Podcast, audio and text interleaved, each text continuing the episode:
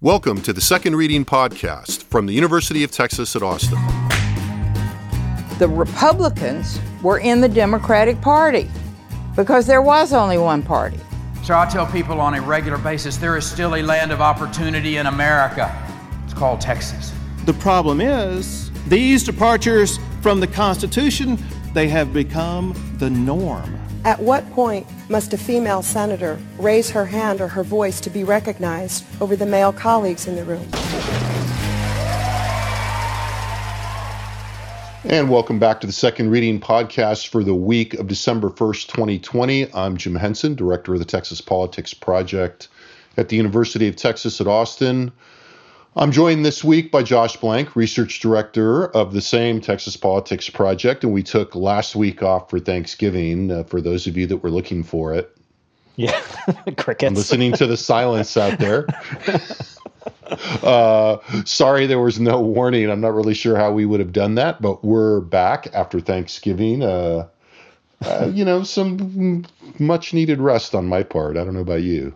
Oh yeah, for sure. It started by not recording this last week. yeah, we start we started early on the rest. um, so.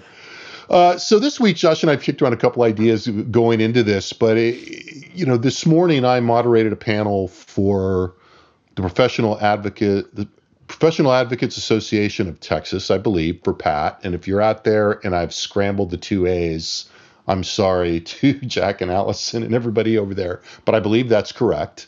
Um, and it was a, a, kind of a pivot, you know, as, as there will be many of these. It was a panel pivoting from uh, the election to the coming legislative session here in Texas.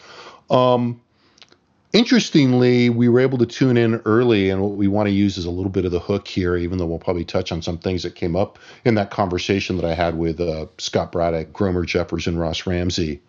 Um, before our panel, the the the probably money shot for the participants there uh, was administration chairman and longtime House member Charlie Geren, who talked quite a bit about the the sort of state of discussion in preparation for the legislature to operate when they come back in session in January. And there was a lot of stuff that was interesting about this. Now we should, you know, say at the outset so as not to to get Charlie in trouble. Not that we're capable of getting Charlie in trouble, but to misrepresent the discussion. When you say that, I, my heart beats fast. Just Representative no Geren, I should say. Um, yeah, Chairman Geren, I believe. Chairman Geren, I believe. yes. Um, what we want to sort of underline here is that this was all sort of, you know, an update on stages of discussions, and the chairman was very clear to say that there was no no decisions had been made, but this is what they thought was going on. Some, you know, obviously some preparations have been have been implemented in terms of some of the things we've seen at some of the committee hearings and meetings. But all that said, uh, as an update on the state of discussions, there were a lot of things that really struck out, uh, stuck out. I think one was, you know, I, I think the idea that in the House, at least, uh, there would probably be mandatory testing for people that were going to uh, it sounded like come in the chamber or come in, you know, participate in the process, right? Right. So, some kind of mandatory. As I heard the, that. The speci- yeah, the specifics of it not not necessarily clear yet. Right. You said in, in, in development. You know, I, I, think another thing that that that struck out, and and and you and I were talking about how we were comparing this to some of the results that we saw in the survey that the House administration did. I think almost certainly in conjunction with the Speaker's office during the summer, in which I think about three quarters of the members that responded to that survey said that they would support mandatory testing of members. Mm-hmm. You know, to come Yeah. into the building to be part of the process. Um, but there were also, you know, there's also a lot of discussion in, in, in what the chairman had to say about what limitations there would be. And it sounded like probably, you know, I think the thing that certainly in the panel that I then moderated made all the reporters prick up their ears was the fact that they would not be uh, allowing press into the chamber or the back hall. Um, and that the chamber and the back hall would likely, as I heard it, be open to members and limited staff only. Now, Yeah, I mean, they t- maybe using that as like an impromptu members lounge or something. With yeah, using the back hall. Yeah, using the back hall for that Yeah. way. And then there was, and then it was a little unclear to me, and I think I, I need to go back and see if we can if we can see that video. Um, what you know the, it seemed like the reporters had heard and I, it was gonna, you and i didn't talk about this that press might be able to get into the gallery but not on the floor. Well but that it wasn't sounded like the gallery but, the, but but i didn't hear that. I think ross seemed to hear that but i did not. See and i thought i heard the opposite. I thought i heard that they were actually going to keep the gallery clear potentially even Right, and then it might be for for, for it might be for only. press. so we'll have to go back and check that. I mean, the overarching thing here, I think, to, to point out is if you know if you were going into this thinking, boy, you know, is the Texas House going to take the approach of you know it's the people's house, let everyone in, you know, everybody take your own precautions versus something more of a you know a bubble-ish scenario, and it's not a bubble Right. at all, obviously, but something with a lot more rigor around it. It seems to be leaning much more towards the more rigorous approach to the Right. pandemic. You know, not the most rigorous, but but a lot more rigorous than not is what it's sounding like. Yeah, yeah, I, I think that's right, and and so I think that you know, and then yeah, you know, another couple things that were interesting about that I think was that you know the use of technology. Um, it it sounds like everybody's getting a Chromebook, and that they are exploring the institutional constitu- institutional slash constitutional Slash you know slash legal yeah. space for you know members not voting from their desks. Well, I think that's important. voting you know, in the chamber. you know, he brought up something, you know, I thought that was really just very cl- crystal clear, clear, which is, you know, they don't want to get to the end, get through a budget certification, and then have somebody challenge the budget and have it be struck down as unconstitutional because of how they did it. But what that also tells you is that they're thinking about what are what are the extent of the limitations that are allowed under the Constitution that will allow them to practice the session safely. And that's really, I mean, again, in terms of orientation, I mean, I think that's telling you that's what the orientation of the House is right now. Is it's really about what are the boundary limits, not so much about like where do I get to some ideal point, you know, normatively. Right. Well, and, and, and I think Chairman Geren raised the point that you know some some substantial number of the members are you know 60 or older, so there is a there are a lot of people at risk here. um, and I think all of that is is halfway, you know, not halfway. A lot of that is is clearly reasonable and clearly the kind of public health considerations that that we've been seeing elsewhere. I, I think it's interesting given you know, not to jump ahead, but you know, it's interesting given the public discussion and given the differential Yeah. responses to the pandemic, shall we say, among different members, that when it, you know, and, and I think we pointed this out when we looked at the survey, that when it, you know, it comes to the chamber itself and to the members themselves, you know, some of the the public skepticism that we've seen about overreaction to the pandemic seems not quite as predominant, shall we say? We'll put a pin in that. We can, we I think we that's fair. I we can come. fair. We can come to that. Let's maybe we'll stick with with the institution. yeah no I, I i think yeah so one of the things that we were you know that we were noticing when we decided to talk about this is that you know as tentative as this discussion is it does raise the fact that there are a lot of institutional questions at play that are broached by the legislature's need to respond to the pandemic and i think you know this has been floating around out there for quite a while but now that you know the reasonable if seemingly pessimistic predictions that mm-hmm.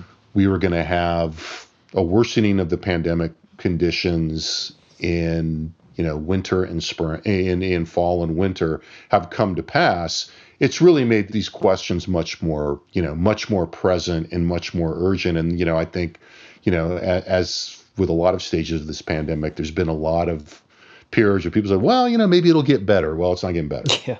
And it's certainly not going to be in better you know get get be better in time for the pandemic or, or for the session so so i think you know among these institutional questions what really stuck out to you you know take your pick Hmm. take my pick. Well, you know, it's a tough one. I think, you know, I mean, obviously the first one I would just say is, you know, as someone who is not involved in the process personally myself, but as an observer of the process, I think about, you know, what impact the lack of press access is going to look like on, you know, I would just say our general public understanding of, of the process. You know, I'd say mine, you know, in some ways, although we have other people that we talk to to kind of find out what's going on and learn about how, you know, again some of the inside machinations and things like that but i think you know generally you know as someone who's really interested in sort of the public perception of the process and the public uh, perception of you know let's say the ability of the legislature to address you know the important issues that they're going to have to deal with which we'll get to you know this sort of press kind of being on the outside looking in watching you know the legislature from their couches over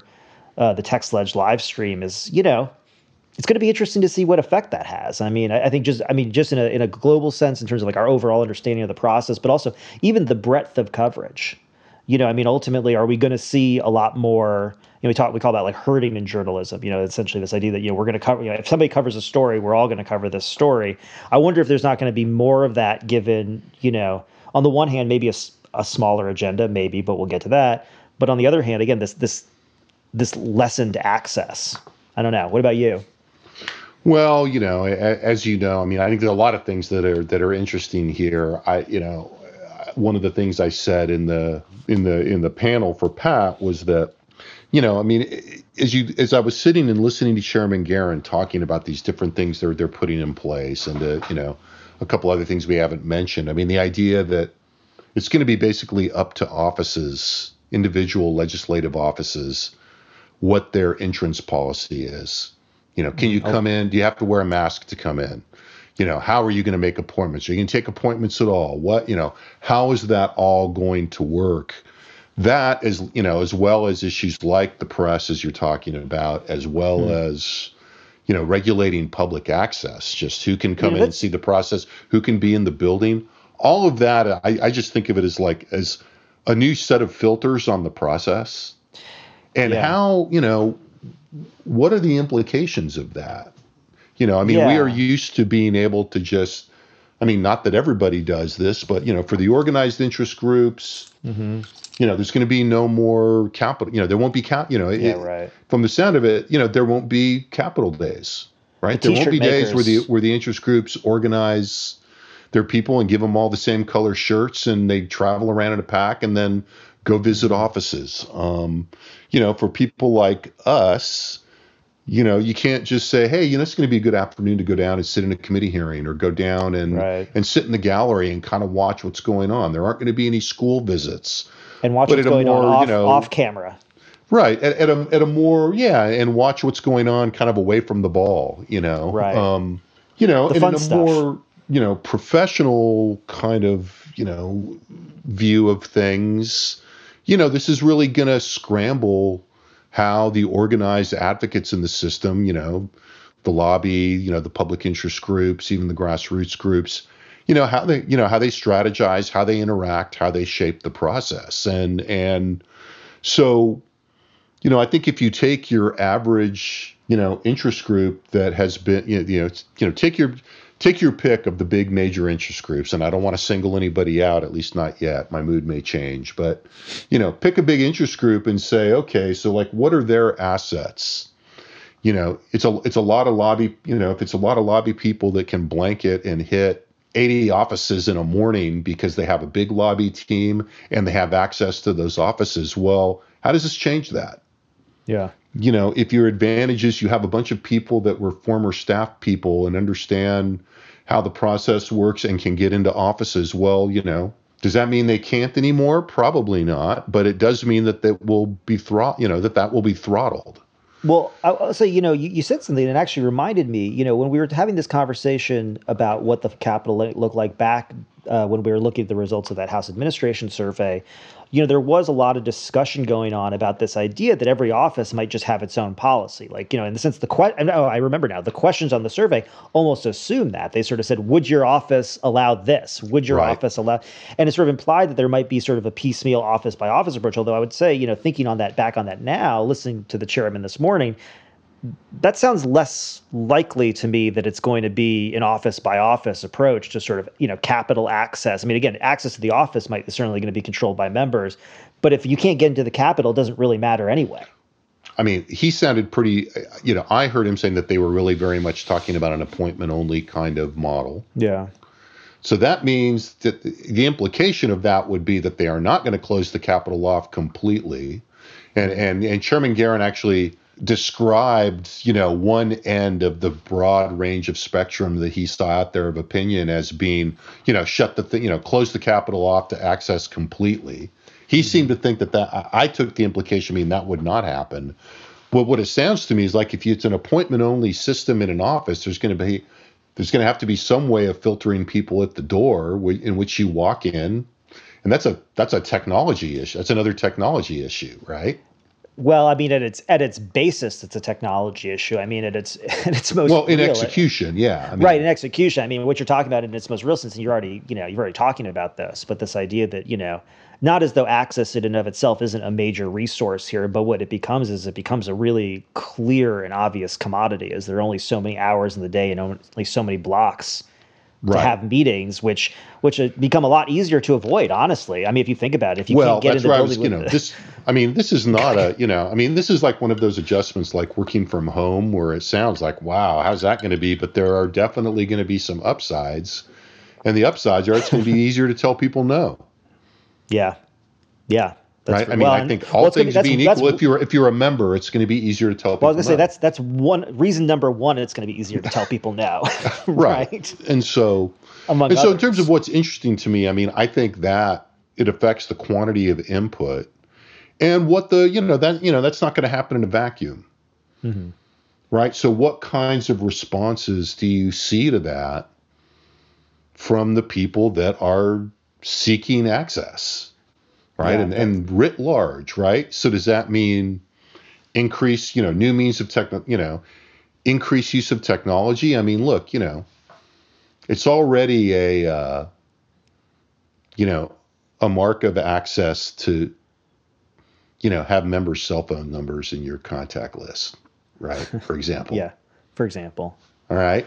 So, you know, my guess is, you know, what's going to happen with, you know, different kind of spaces that are outside of the Capitol, right? And so do you, you know, is one effect being that, you know, there's a wholesale attempt to drive people out of the building, right? In a sense.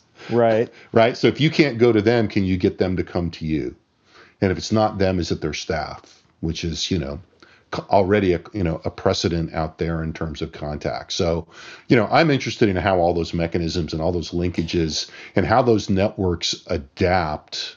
Yeah. You know, given the you know the the, the change in the rules. Well. Yeah, I'd say, I mean, you know, in, in, like a really, you know, in a meta sense, I mean, the value of the time resource has gone up significantly, and the and the actual transaction costs have become a lot more expensive. And the question is, right. who, who can who can bear it or fi- figure out ways around it, right?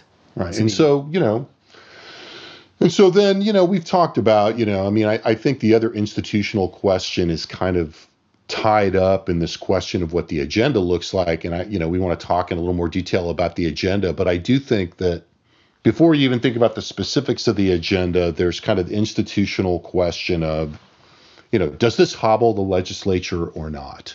Right. In yeah. some ways, right? I mean, and, and, this could be, you know, a self hobbling, if you will. I mean, it could yeah. be that people say, "Hey, look, sorry, we just can't do much this time." And you know, there's there's the micro level we've been talking about. It's almost like you know the micro political economy of this, where members are going, "Hey, this is pretty great to be able to like, you know, not have to talk to people, you know." Make, right. for it to be easier to not talk to people I don't want to talk to because they can't catch me in the hall, you know, they can't drop in they have to have an appointment. There's only so many appointments. I have all these ways of, of filtering out input from sources i don't want to have input from or don't want to have contact with. But at the macro level you know at the more you know eh, at least up up to the next level of, of analysis there's the question of you know does the legislature then in some way does that make them more active or less active, more effective, less effective?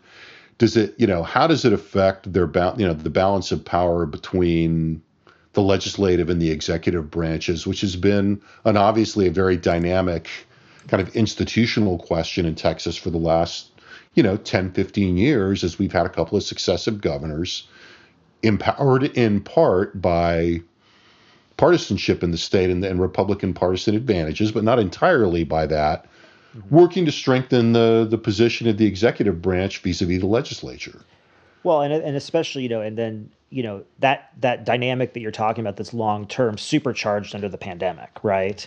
Because yeah. normally, I mean, this is the governor's responses to disasters, and it's one thing when you're talking about like a regionally isolated hurricane or, or let's say a mass shooting at a, at a particular school. But when you're talking about something that affects not only the entire state and country, but also obviously has impact on the, the economy and everything else, I mean, you know, I mean, I think this is a very important question here, which is, you know, to what extent does the legislature want to take on you know, or have their say in more of uh, in more of this discussion than they've had. And I, and I don't know the answer to that. I don't know if the answer is they really want to get involved or whether the answer is they're actually happy to hang back and let Abbott, you know, hang on to this. And it's and you're right. I mean, there's this other piece that overlaps with this, which is you know, how much is their their own the, the constraints they place on themselves, whether real or imagined, you know, relate to this this relationship. And it's uh, it's a pretty open question, I would say, right? I mean, well, it's an open question because I don't I don't think that there is a I don't think there's a consensus among the legislators about what the what the proper position is, right? And so, you know, and and it doesn't it doesn't I mean, obviously there's a partisan difference. All things being equal, Republicans are probably more comfortable with the governor having a lot of lat- latitude than our Democrats. Well, Daddy All has things a lot being of money. equal, but but you know, we know, you know, anybody that's gotten this far in this podcast, and we both know that there are both Republicans and Democrats who feel, you know, very strongly that the govern that the governor has overstepped during the pandemic, and that the legislature has not lived up to their responsibilities. Um, or you know, yeah. or at least has not been, you know, at the very least has not been consulted enough in these kinds of decisions. And there are, you know, points of disappointment, uh, of disagreement about that. And the point being not that that's a, you know, entirely or you know automatically legitimate position, but that that position is not just a partisan position. Yeah you know, this isn't an institutional question, but it's just sort of an institutional feature that I've been thinking about as we've been talking about this, which is, you know, this is really where you feel the pressure of the 140 day session every other year. I mean, you feel this every time around this time. I mean, this starts to happen and yeah. it ramps up and it ramps up. Everybody who's experienced this knows what the calendar looks like and feels like. But I think in a moment like this, where there's, you know, we know, I mean, we'll get to this now. I mean, we, we already know a lot about what the agenda is going to look like and it's, and it's ugly.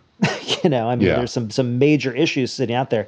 So this would have been a hard session no matter what. But the fact that you know, I mean, this point here that there's all this, you know, potentially pent up uh, demand, and I'm not. And when I say demand, I mean generally. It could be from voters, it could be from legislators or whatever for legislative action and to have a role in the state's response to the pandemic. You know, we've been waiting for it now for you know we're going to be having waiting for a year by the time they actually get their bite at the apple and so it does, you know, I think add a lot of extra, uh, you know, I would say tension, probably, yeah. going into the session. You know, that maybe would be there with a more regular meeting body, right? Yeah, and I think you know it's going to be interesting to see how the governor plays that, and that kind of get you know that is kind of a you know I mean you were you know you were raising the point which I hadn't thought of before we came into this, so I'm crediting you even though I'm going to jump oh. the gun on it, but the you know I mean, what do the governor's emergency items look like, and how COVID related are they when the legislature opens? In an environment where the legislature, you know, who knows, you know, how much they're going to be able to meet, you know, not only just what rules are they going to settle on, but you know, when the when the when the legislature convenes, it's very likely that it's going to be in the midst of probably a post Christmas you know, uh, uh, outbreak. Yeah, you know, and I think unless, that, unless everybody's habits completely change than what we've seen well, thus far, which I, I never I, bank on, you know, early January is going to look, you know, pretty ugly. It's probably going to look well, about like it looks, you know, now, if not a little worse. Well, and based on what we've seen thus far from the public, there's very little reason to believe that the public reactions towards the pandemic are going to shift dramatically. I mean, unless I again, unless unless we start having outdoor morgues like outside of Texas's cities that are on right. the news every night, it's hard to imagine people's you know sort of orientations towards the pandemic, you know, shifting too dramatically. So that even if the governor does go and put some sort of a COVID related emergency item on the agenda, you know, I mean, what does that even mean? Are you talking about shoring up healthcare resources? Or are you talking about helping, you know, let's say small business owners weather the pandemic through, you know, less restrictions? Because it's not going to be money, right? Well, and, and speaking of the you agenda know. and speaking of the the institutional trajectories we're, we're going to be talking about, you know, it could be clarifying, you know, their, you know, the the the governor's line and the line of many, or at least you know many of his allies, that localities don't, you know, don't have much latitude in this. And I would right. not be I would not be shocked if you know the emergency item wasn't you know something that said clarifying you know the limits on local authority you know, you know, et cetera, et cetera. Right? But it's funny, you know, that, that makes a, that makes a ton of sense to me. And I, and I could, and I could see that. And, and just to, and also just to link this back to what you said before, that's also obviously not a right now thing. This is something that's been going on for the last number of right. sessions, if not before that, in terms of the relationship between, you know, the state government and the local governments, you know, but I also think, you know, that's a possibility. You could see that, you know, what I wonder is, is how does that get navigated if that's the case? Given the fact that the governor has been the one who has sort of utilized the disaster declaration declarations and his authority to such extensive ends over the counties yeah. during the pandemic. Yeah, when I, right? when I, in relation to this, like this this question about you know again the legislative branch and the executive branch. I mean, there are bills that will. I mean, you know, just yeah, they're already election, there. Drew Springer filed an election related bill, I believe it was Drew Springer, that would basically say the governor can't, because of a disaster declaration, right. change the early voting period. yeah, there's example. yeah, there's a handful of those bills, and, and I was probably being not not specific enough when I said you know clarifying. I mean, it it would mm-hmm. be more specific than yeah. You know, yeah, well, it would be more like imposing limits on if that was to happen. I mean, I think you're right. That won't be anything immediate, but I mean, you know, this is a good time to remember our basic point. It's you know, it's we've been doing this long enough that it's becoming, you know, one of the evergreens, you know, to point out that, you know, emergency item in the constitutional language in in this constitutional setting is a technical term of art. It's not literally about an emergency per se. Right. There have been many non-emergent things, uh, uh, items put on on on the list by governors over the years. So, but you know, we're talking about it's going to be harder to do that in this session. I mean, just just I mean, just if you think about the idea of just putting up, let's say, a purely political item that's more about you know posturing, I think it's going to be pretty hard to do that in a session like this, where you know if you do only list, let's say, three or four items, and let's say one of them is some red meat issue, whatever, you know, for for Republicans in the state, you know, given the limited session, given the legislature hasn't been in session, given all that's on their plate, I, you know, I'd well, be surprised, but we'll see. I'd say put a pin in that. Okay. because you know, I will be shocked if we don't see something about policing and budgets in the emergency agenda. Well, let's talk about the agenda. Let's just get let's get to that. So I mean, I mean, not in the agenda, but in as an emergency item. Yeah, I could see. Oh, yeah. Well, that's fair. Yeah, no, that's I'd so. That. Okay. All right. So let's but let's talk about the agenda. So there are the obvious things on the agenda that are the big, is you know the budget. So the comptroller, I thought did a pretty pretty not to be in the tank for the guy, but a pretty masterful job yesterday of sending a clear message without a lot of detail. Yeah, it's not as bad as we think, but it's not good. But I'll tell you later. Right? yeah. Um, you know, it's not as bad as it was looking, but it's still bad. yeah. But you know, stay tuned. yeah. You know, pretty good you know pretty pretty pretty interestingly done. And right. i'll be interested to see what the what the actual you know what those numbers look like. But we know enough that you know based on what he said you know the numbers they did release about about sales tax and i don't want to people know these numbers a lot better than i do and some of them at least one of them i know list, seems to listen to this podcast. But it does look like the swing from is still going to be pretty severe from what was expected to be a more than $4 billion carryover to being in the red by an amount, and this is the amount that's still a little unfixed, but is going to be plenty. It looks like. Yeah. I mean, yeah, as of June, he was projecting a swing of, depending on you know, I think how you looked at it, you know, between about seven and a half and ten billion, right? Right, and it depends on whether you count the money they didn't spend from the last session, and you know that. well, right, and which and which they always do without including the money that they also didn't spend from the last session, right? And there's all, well, right, because they roll that over. I mean, that's right. one of the big fictions of the balanced budget here. But then there's also, and um, John Engel did a good job of reporting on this at Austin's local KXAN station. There's also this money that the governor is still sitting on that has to be spent by year's end that is federal care money, CARES Act money, or oh. CARE Act money. That are um, we going to be getting checks? Yeah, that they're going to do something with them. You know, and, and one of the things that we've seen that I think people have not probably discussed a lot, but that you know, as I've been working on some stuff related to federalism, is the idea that they have you know, taking some of the money for education that was granted through the CARE Act, but used it to shore up existing shortfalls rather than to. Oh no! Really? Yeah, I know. It's I know it's it's hard to imagine that that would happen, no. and so you know there's a lot of money still in play here, you know, and, and the situation made worse. I mean, I, I it's hard for me not to imagine, given what we saw during past budget shortfalls, during you know the the housing bubble burst and the budget shortfall after that, the two sessions in which we saw big budget shortfalls, and what we saw in the short run, just in the last few months with the CARES Act, that there aren't a lot of people sitting around still praying for more money for the federal government and knowing that you know something may well be there, but we don't know what, and that that's a factor in terms of the of the uh, the change in presidential administrations, and uh, you know that it's a pretty big unknown. The other the other issue, though, so you know, obviously the budget is a is a huge problem here from day one. Mm-hmm. Uh, the other is obviously this is a redistricting session, right? And the Republican part uh, Republicans managed to maintain a majority in both houses fairly easily. So, so it, should be out. so it should be no problem. Should be easy. Uh, and we are going to have a redistricting, you know, session in which uh, there's going to be a lot of adjustments to be made. Oh, shall we say? okay, okay, that's nice. You know, from the Republican perspective. Yeah, well, yeah, you could say that. I mean, a lot of population growth, but a lot of concentrated population growth in yeah, Texas's major metro areas. So it's going to be interesting to see how they handle that.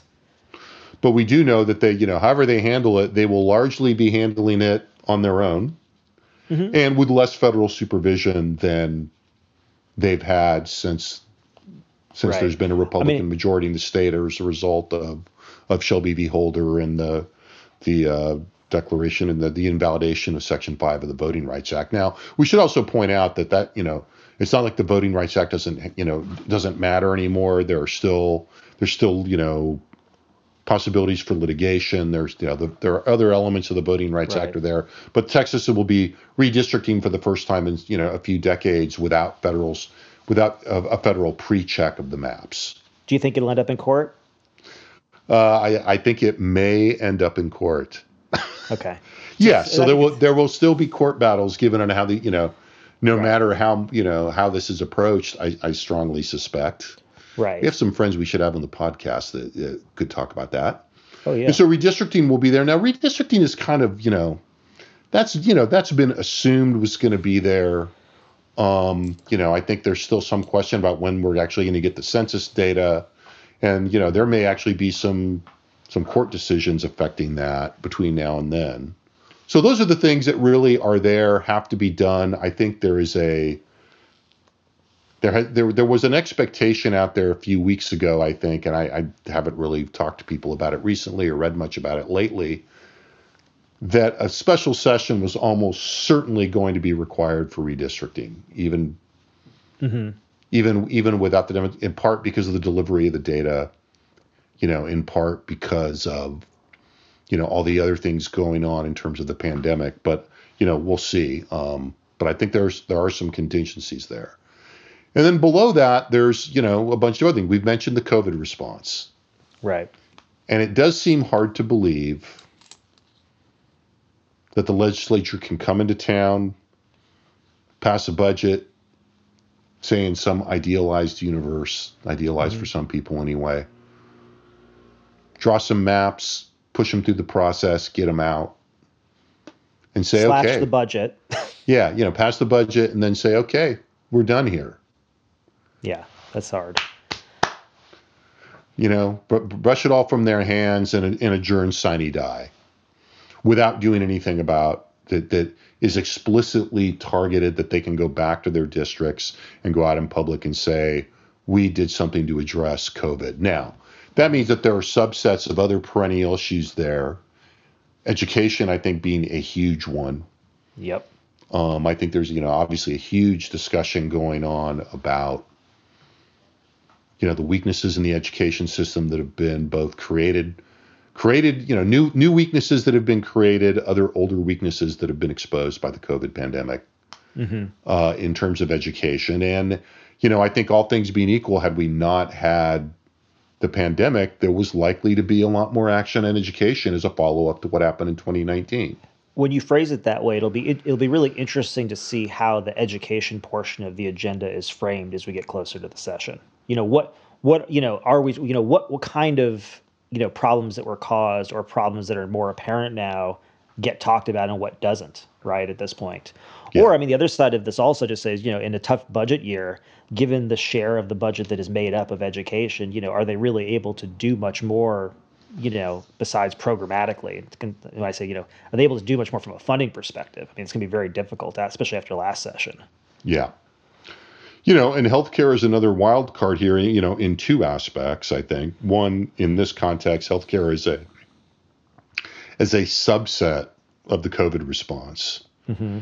Uh, and the economic fallout, we know that the you know from the the data that we've seen so far that but, you know more Texans are without health care. You know, there are a lot more Texans without employment, a lot more Texans without health care. A lot yeah. health care bills are going up for people that are getting sick it's it's literally the same thing you just said about education though right? I mean uh, the the problems yeah. with the healthcare system you know that were already there are much more manifest and much more apparent to people but also we are going to be dealing with the consequences of covid both in terms of you know the distribution of vaccines follow up medical care for people over time. This is you know this is going to be a long and expensive problem and it's to say again it's a, it's a similar sort of set of problems to education in some ways. Right. So i mean so there's one bucket which is how and to what extent can can and will the legislature address the major issues mm-hmm. that you know in addition to the ones that you know they have to address and the things that are always perennial and then going back really to what we were talking about these institutional questions and the input of the process in the process then you know what about everything else that is right. the nuts and bolts and the normal business of the legislature what about the sector specific bills what about, you know, all of the things that the trade associations and you know the people that you know are you know sort of 90 you know the, the old saw about you know 90% of the you know business of the legislature being about business. Right. You know large and small. You know how much of this gets done? And if you're a participant in the process you know what is it you know what what is the equilibrium once we see what's going on in the legislature? Will there even be a, an equilibrium. You know, my sense is it's just going to be a at that level. You know, as we talk about it and as we've kind of parsed this out, thinking about what was in the panel this morning, the conversations you and I have had, you know, I just think it's going to be a chaotic war of all against all. Well, see, you know, in a very more... unstable environment, in a very uncertain one. Can you say a little bit more what you mean by an equilibrium? I mean, equilibrium between what and what? Well, I mean, you know, I mean, to my mind, you know, the is there an equilibrium in which everybody could agree and say, you know, and, and we've been hearing some of this. I mean, this idea that, you know, we're hearing more about this in the Senate than in the House, that yeah. there will be a limited number of bills that will be heard. Right. And, you know, members will be urged strongly to, you know, to prioritize a smaller number of bills for this session. You know, there will be fewer committee meetings. There will be just you know that there will just be an agreed upon reduction in traffic and everybody should cool their jets. Right. So the equilibrium i'm envisioning there is that you know everybody kind of says okay our strategy is whether you know and this and i think it's true probably from both the legislative and from the interest group and, and input perspective social mm-hmm. input perspective that everybody agrees okay we're just you know there's just going to be less traffic. Well it seems to me that the moment you agree to that mm-hmm. people immediately begin to defect and try to game it and get their own things done on the margin, right. whether you're well, a legislator or a member of an interest group. There, but there's so few cars on this road. Why don't I just hop on? Exactly. Right. right? And so, you know, I, I, I think that there's going to be, you know, whatever that agreement comes to at point, you know, some point in time, there's going to be enormous pressure to to try to, you know, game the system, if you will game whatever I put it this way, game whatever agreement is made, and that's gonna that's a very hard, you know, I think you right. know, kind of economic dynamic to overcome. Yeah. And, and I would be remiss if I didn't mention racism. Right, and so in terms of the other things, then you know, so then we've got right. two other big things then that are looming. That you know, I think going into this, we would have expected we're going to be on the agenda, and that's race and policing, and you know it kind of came up earlier, and that is going to you know that is going to be on the table at yeah, some point. I agree with that. And it's gonna and it's gonna get and it's gonna get fought about, and you know it's going to be very hard, I think, for both Democrats and Republicans for both left and right to not to not have some kind of item you know to, to not address these issues in some ways we've already got bills that have been you know a cluster of bills from democrats that you know are aimed at racial justice and addressing problems with policing you know you just had republicans campaign many on you know, supporting the blue and accusing the, you know, the Democrats of wanting to literally defund the police. I, I just think it's going to be hard for that to not get addressed on yeah. both sides. And it's a wild card, you know, and I, I think, you know, look, there is a, and, and by addressed, I mean discussed, whether you actually see something passed, you know, I think that's dependent on all these other things, but it's going to be. I, I think it's it's on the yeah. agenda. Do, do do you see it make it out of committee? I mean, yeah, you know, I, I think we see some hard. I I I think we're going to see at least one or two hard floor debates on these issues at some point. I think it's going to be really interesting if they. But but but, but I, sh- I say that I should say we'll have to see what the committee chairman look like, particularly in the House. I think the juxtaposition, if if the House or Senate goes along with sort of Abbott's initial gambit of basically, you know, make it impossibles for localities to, lo- you know, decrease their police budgets, I think the optics of that are going to be very strange in what's a tight bending session in which you know they're trying to cut their budgets at the state level. And also just from the sense of like as a conservative legislature the idea that you know there's this one budget item that can never go down i think it'll be very easy for democrats especially locally to start saying oh so really what you want us to do is is cut you know, mental health services. You want us to cut all the other stuff that we're actually saying we want to fund. So right. it'd be interesting. It's a sort of a separate discussion for another day, but I mean, but it speaks to the fact that like a lot of political messaging is going to be around that, and so again, in, in what's going to be already a hard session, you know, that's going to be it's going to be an ugly issue, I imagine. Right. And I think the other piece that you know we have to you know at least consider whether you know anybody does anything about this, and I you know kind of go back and forth on this. I, I, don't have, I don't think I have a clear idea how this look, is, you know, sort of election integrity and voting reform. Yeah. Um, you know, I, you know, there, was, uh, there were a pair of interesting kind of yin yang stories in the Texas Tribune by Karen Brooks Harper in the last few days. You know, day one was sort of, you know, Democrats' eye possibilities for election reform. And then the follow up story was, you know, Republicans also looking at election reform, you know, and underline the fact that reform meant very different things for diff- different people in ways that yes. are very familiar, you know, to us, and that, you know, and and I, I still wonder if there is not some potential for some kind of horse trading on that, you know, given that Republicans just very successfully increased turnout, which was kind of the the hook of the day one story. Right. Um, right. But the hook of the day two story was that there are a lot of bills being off that have already been uh, filed that are, you know, within the more familiar pattern uh, of, you know, Republican legislators making it harder to vote. I mean, or certainly yep. not doing anything to make it easier to, you know, making sure that you can't make it easier to vote. Um, you know, I I would probably err in the direction of the status quo on that, but I think there is probably a you know a tiny bit of space for well, you know, it, a little bit for a little bit of both. I mean, not you know, it does speak to the bigger question, you know, in some ways of, you know, what is the interpretation among elites of this election? You yeah. know, both in terms of, you know, the election in and of itself and where it sits on the trajectory of Texas's, you know, electoral system going forward.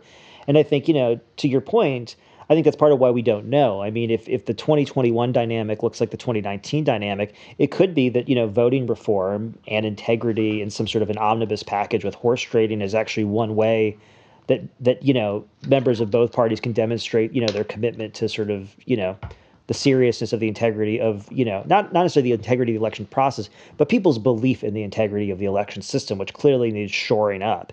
And if that's the dynamic, again, this idea that, hey, we're in a competitive system and we all need to look good, there's possibility. If the idea here is that, you know, hey, Republicans have held the line, Democrats had high turnout and they couldn't do anything with it. So, you know what, to the victor goes the spoils, it's going to look very different. Yeah, I think that's and right. We just don't know that yet. Um, you know, I, I think to step back then as we as we wind up, there's a lot more we could talk about here. There's a lot of wild cards here. obviously. Mm-hmm. Um, as we try, as we step back, and you know, and what we're really talking about is, you know, what are the sources of uncertainty? Yeah, you know, as, as as we look at the session, and there are a lot of them, you know, in the immediate run, you know, we don't, you know, as we've seen earlier, what's the state of the pandemic going to be in January when the legislature goes into session? You know, they, you know, like many things, and look, we saw this internally back in the spring at UT, frankly. Um, mm-hmm. You know, you can plan a lot as things are ramping up, and then, you know, some of those plans work out and some of them don't. And, you know, right. it's a very uncertain environment. Um, you know, what is the federal aid that comes out of the Biden administration going to look like? Mm-hmm. Uh, what are those policies going to look like? You know, and and that broaches a whole bunch of internal questions at the federal level. You know, that ultimately would like land on Mitch McConnell's doorstep, I would argue, but we'll see. You know, what is the timing of the vaccine? You know, where we're really focused on January and February right now. Well, you know, what are things looking like in April and May? Which is really when the action's really going to start. I mean, there's a lot of discussion now, but them mm-hmm. gaveling in and and look, this is not that different from what usually happens in the session. Not a lot happens for a month. Mm-hmm. You know, frankly, there's not you know there's not a ton of hearings you know, in the House, you know, it takes a while for committee, you know, for committees to be, even be put together in the House, et cetera. Maybe they're working on that ahead of time. Um, you know, what happens, and, and this was another interesting point about Chairman Geren's discussion, what happens if there's an outbreak in, a, in there's an outbreak in the legislature? How much yeah. shuts down? a lot of that's going to depend on what rules they adopt and just how much, you know, contingency is built into that. Um, it's interesting, you know, Chairman Geren made it clear that they're thinking about that, that they're kind of assuming it's going to happen to some degree or another. So I guess, you know, one thing that I would, you know, that I think we want to end on probably is that, you know, two things. One, you know, so how does all this play into these established trajectories we've already been talking about? All that stuff is not going to stop. You know, right. the governor is still going to be trying to strengthen the executive branch. Uh, Republican leadership is still going to see a lot of incentives on kicking around the cities and the you know the cities and lesser degree county government. Um, the state is still going to be growing, and we're still going to have all these big population shifts and and generating a lot of problems, you know, front, that grow out of that population growth and its nature, from mm-hmm. you know healthcare to a whole range of other things. And I guess that you know just because we're trying to not talk about the pandemic at the state level, and by we, frankly, I mean the governor, who has said very little about the pandemic for the last month as things have gotten worse, uh, doesn't mean that it's not going to have big policy and institutional implications. And I think, you know, one has to wonder as we talk about the uncertainty of the timing of a vaccine, about the intensity of outbreaks in the winter. Um, the governor isn't playing something of a waiting game and and hoping that by the end of the session, this is really things have have you know between a vaccine and between the you know the national the natural outbreak of the pandemic and the politics of public attention, mm-hmm. you know, barring the kind of grim disaster you were alluding to, you know, possibly happening earlier, um, you know, does it work? You know, has the governor does the can the governor kind of wait this out and assume that people, as part of the Texas model, will factor in the human costs and move on. Yeah, and I mean, I just can't help but thinking about the optics of a legis- Texas legislature that is, you know, introducing plexiglass, you know, potentially testing everyone, you know, upon entry to the building, you know, maybe requiring vaccinations and, you know, limiting, you know, again, basic like sort of constitutional actually safeguards. acknowledging the horror of it all well, you can put that threats. actually, you know, and you have that on the one hand, but you know, on the other hand, you have a public posture towards the state, which is, you know, keep calm and carry on. Yeah. you know, go to work if you can, right? And I, you know, I, I, you know, it's one thing. I mean, the thing about the one thing about the Texas legislative session is, again, I do think the pressure of the 140 days is really you can really feel it now in a way that I think it's there every time, but like even more so right now because of all this uncertainty we've been talking about. Um, but also you know we have this concentrated moment of government in texas every two years and the idea of looking at all of these people taking the pandemic very seriously in their own professional lives on a daily basis relative to the public pronouncements, you know, that basically we're not shutting down the economy, we're not, you know, basically having any further measures. People just need to basically behave themselves under the rules, and, and we're just going to go yeah. until we've we've cleaned this up. I wonder how long that's going to be okay. And I think it's probably going to be okay, you know, again, from a political standpoint, the ramifications of it, but it does create a certain amount of exposure in your messaging and a crack in well, it. And I think it does. And I think the ironic thing here is the one thing that could get them over the hump is the thing that got state government over the hump in the wake of the economic mm-hmm. tra- crash, and that's federal funding and federal programs many yeah. of which go directly to localities and bypass state government when they can. And I believe that we will see, you know, if they can get it through the Senate, we'll see a return to that in the Biden administration, all of which remains to be seen. So, with that, thanks for tuning in. Thanks for being here, Josh. Yeah. Thanks to our crew in the College of Liberal Arts and Liberal Arts Development Studio at the University of Texas at Austin. Thanks to you for listening. I guess this is where you really say be safe and stay well. And we will be back next week. The Second Reading Podcast is a production of the Texas Politics Project at the University of Texas at Austin.